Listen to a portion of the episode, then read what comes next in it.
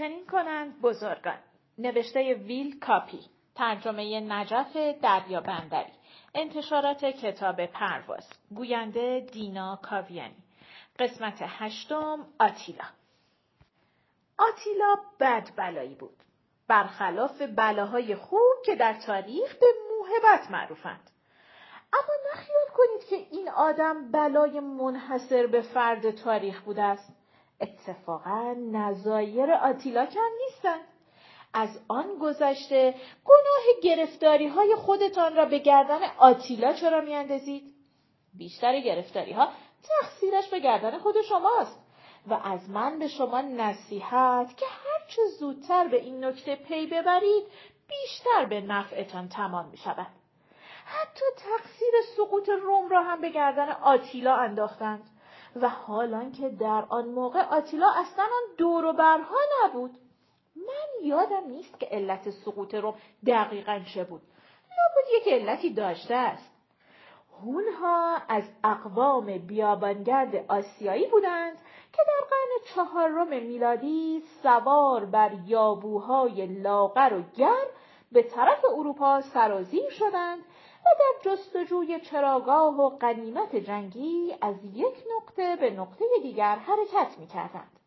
و بعد از مدتی چون دیگر خیلی دور برداشته بودند نمی توانستند جلوی خودشان را بگیرند و در نتیجه شروع کردند به کشتن مردم. در واقع تقصیری نداشتند یابو برشان داشته بود. این قوم را با قوم هیونگنو که در دوره امپراتوری شیهونگتی مغولستان را تسخیر کردند یکی دانستند. ولی ما در این نکته تردید داریم. این هونها هیئت منحوس وحشتناکی داشتند.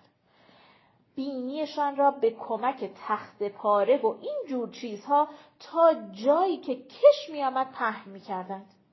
پوست صورتشان را هم در جوانی میخراشیدند تا بعدا ریش در نیاورد به این ترتیب وقتی که از بابت ریش تراشی صرف جویی می‌کردند می‌توانستند به مصرف پهن کردن بینیشان برسانند چون که بینی واجبتر بود گاهی زنها و مردهای هون عاشق همدیگر هم می شدند و کار از شوخی هم میگذشت و به ازدواج می‌کشید.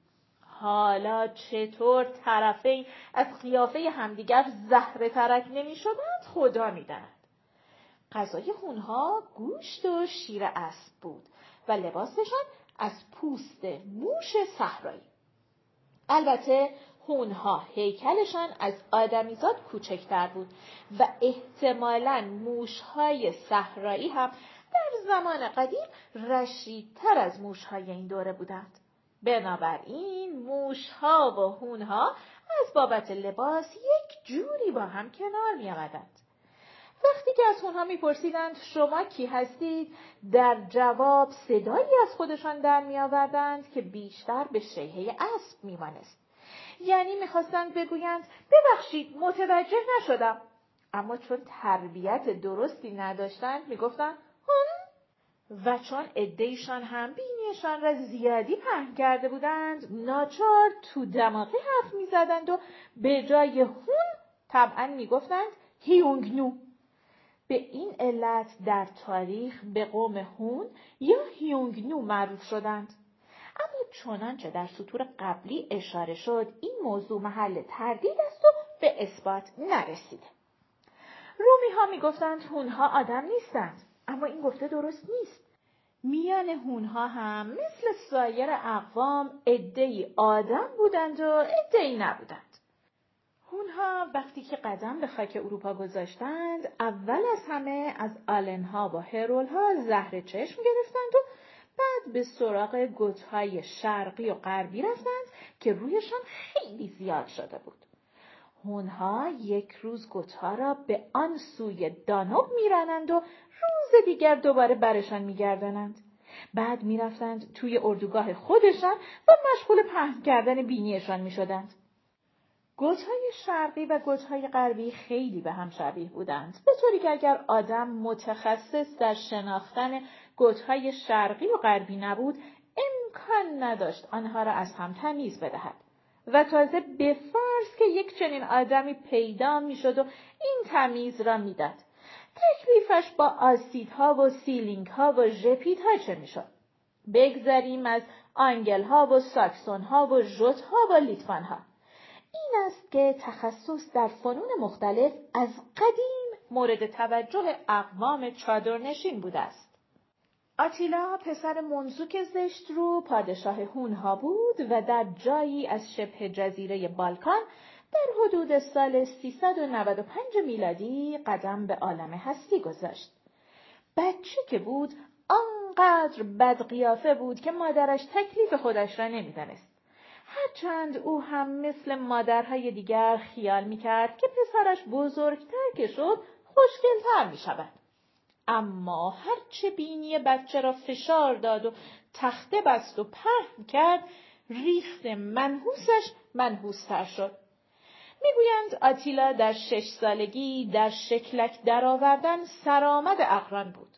البته حق با شماست که معتقدید بی خود آتیلا را لوس می کردند. چون آتیلا در واقع شکلک در نمی آورد بلکه شکلش همانطور بود. پس از مرگ دوگیلا که به جای منزوک بر تخت نشسته بود، آتیلا و برادرش بلدا مشترکن فرمان روا شدند. لازم نیست زیاد به فکر بلدا باشید چون که در همان وقتها مرد. این قضیه به سال 433 اتفاق افتاد. آتیلا به زودی روژینها و گوتهای شرقی و ژپیدها را سر جای خودشان نشاند و امپراتوریش وسعت پیدا کرد. مدت بیست سال اوضاع بر وفق مراد بود. یعنی البته برای اونها. هر وقت آتیلا به قومی چشم قره می‌رفت افراد آن قوم هرچه داشتند و نداشتند میانداختند و فرار را برقرار ترجیح می‌دادند آن وقت آتیلا هر چه دلش می‌خواست بر می داشت و راهش را می‌گرفت و می‌رفت.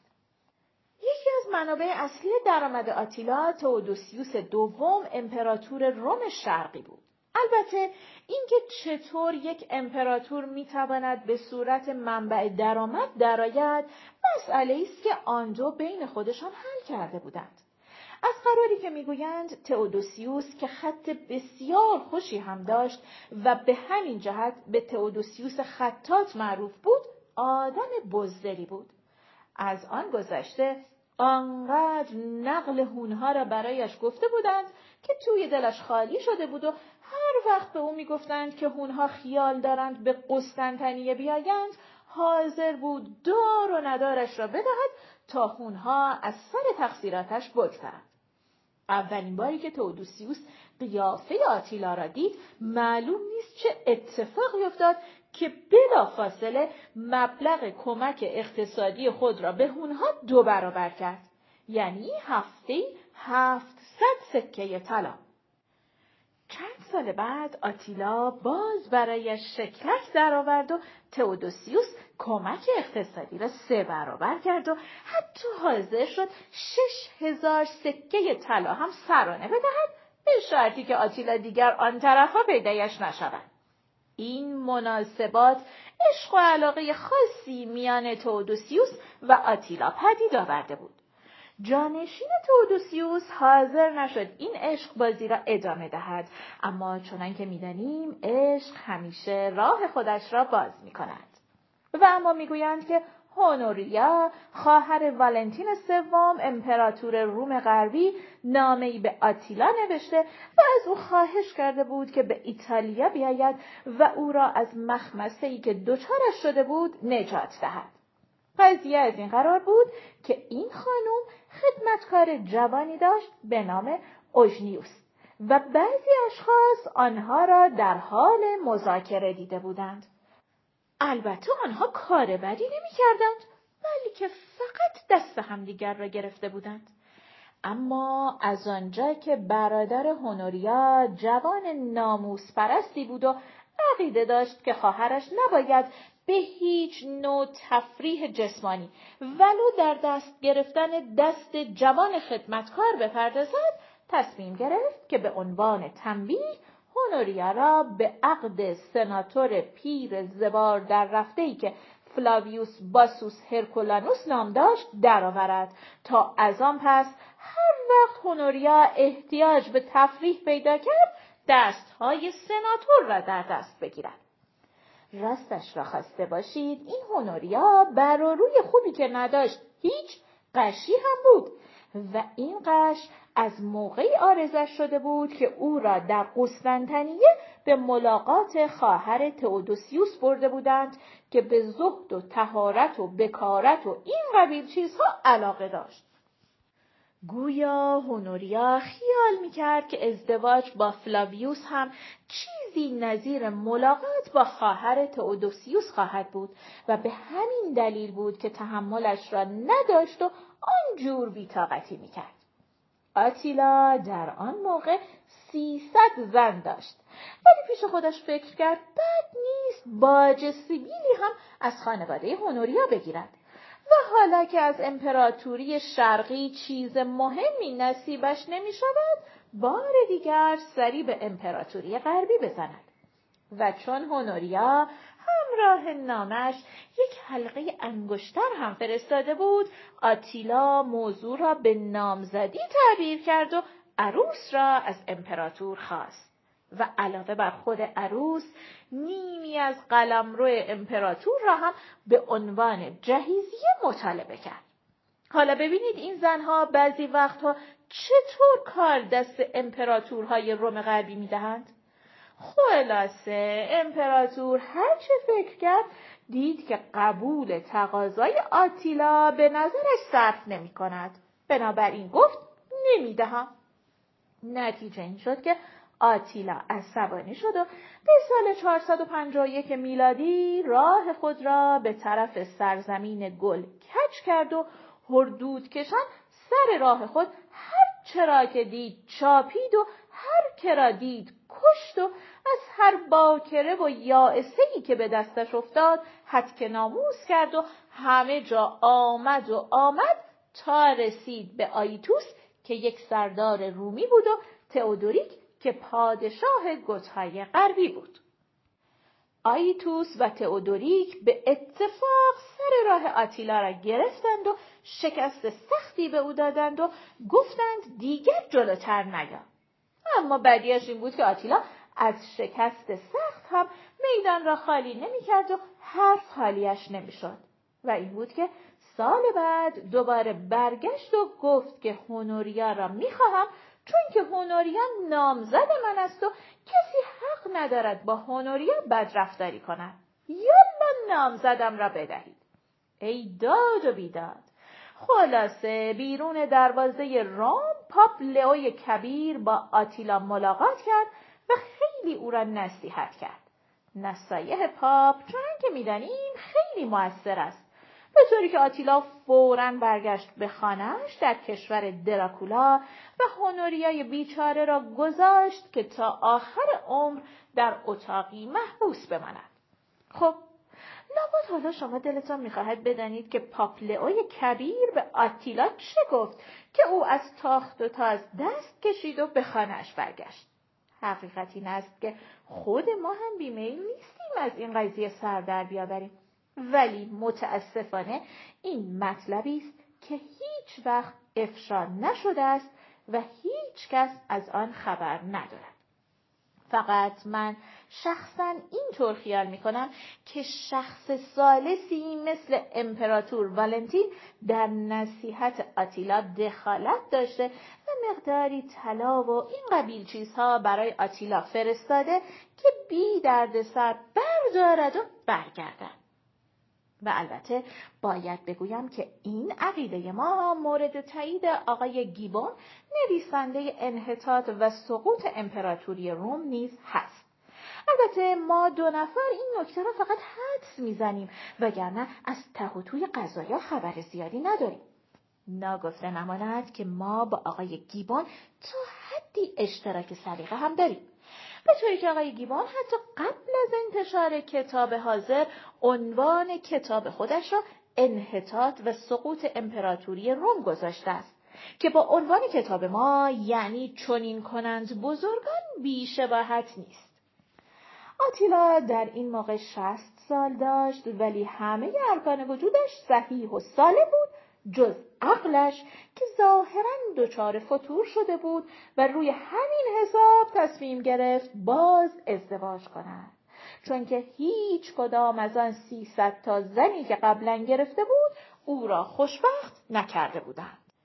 این بود که با ایلدیکویا میلدا ازدواج کرد. ایلدیکویا میلدا دختر تپل موبوری از کشور گل بود که آتیلا پدر و مادرش را به جای گربه همان دم هجله کشته بود. فردای شب عروسی آتیلا را توی تخت خواب دامادی مرده یافتند.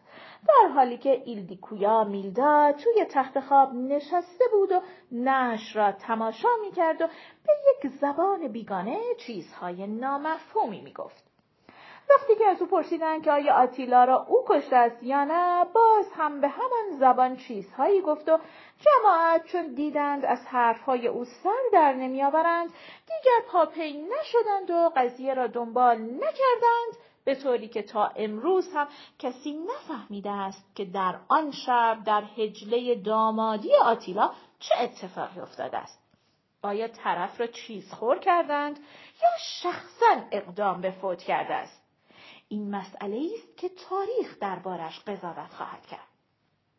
جسد آتیلا را بعد از فوت توی سه تا تابوت طلا و نقره و آهن گذاشتند و دفن کردند چون که قبل از فوت این کار صورت خوشی ندارد و در هنگام دفن از طرف هزار خطابه های شیوایی ایراد شد.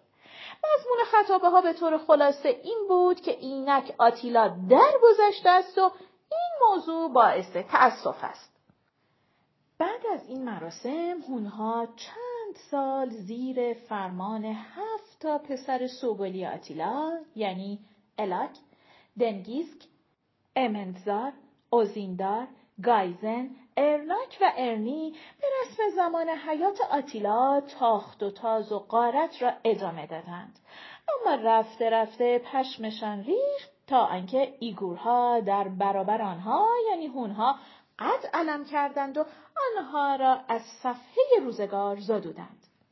آتیلا هم در اسمگذاری بچه هایش خیلی با سلیقه بود. فقط بشر و هارون و رشید به فکرش نرسیده بود. آتیلا آدم مهمی نبود. به همین جهت برای ما روشن نیست که اصولا چرا درباره او بحث کردیم. البته کمی شلوغ کاری کرد اما کارش قوام و دوامی نداشت و برخوردش با مسائل بین المللی آنقدرها واقع بینانه نبود. به طوری که گاهی منجر به بحرانهای شدید می‌شد. خودش می‌گفت من موشم در حالی که موش نبود. به علاوه به هیچ وجه برازنده یک مرد بزرگ تاریخ نیست که خودش را تا سطح یک موش پایین بیاورد. آتیلا دوست داشت که او را داس خدا بنامد. ولی به نظر من عنوان دماغ کوفته بیشتر به او میآمد. آتیلا همچنین می‌گفت روی زمینی که من اسب تاخته باشم هرگز علف سبز نخواهد شد. و حالا که سبز شد. سرگذشت آتیلا به ما میآموزد که آدم ممکن است چند سباهی شلتاخ کند و بگوید من موشم و سیصد یک زن بگیرد ولی قدر مسلم این است که این کارها آخر و عاقبت ندارد. پایان قسمت هشتم.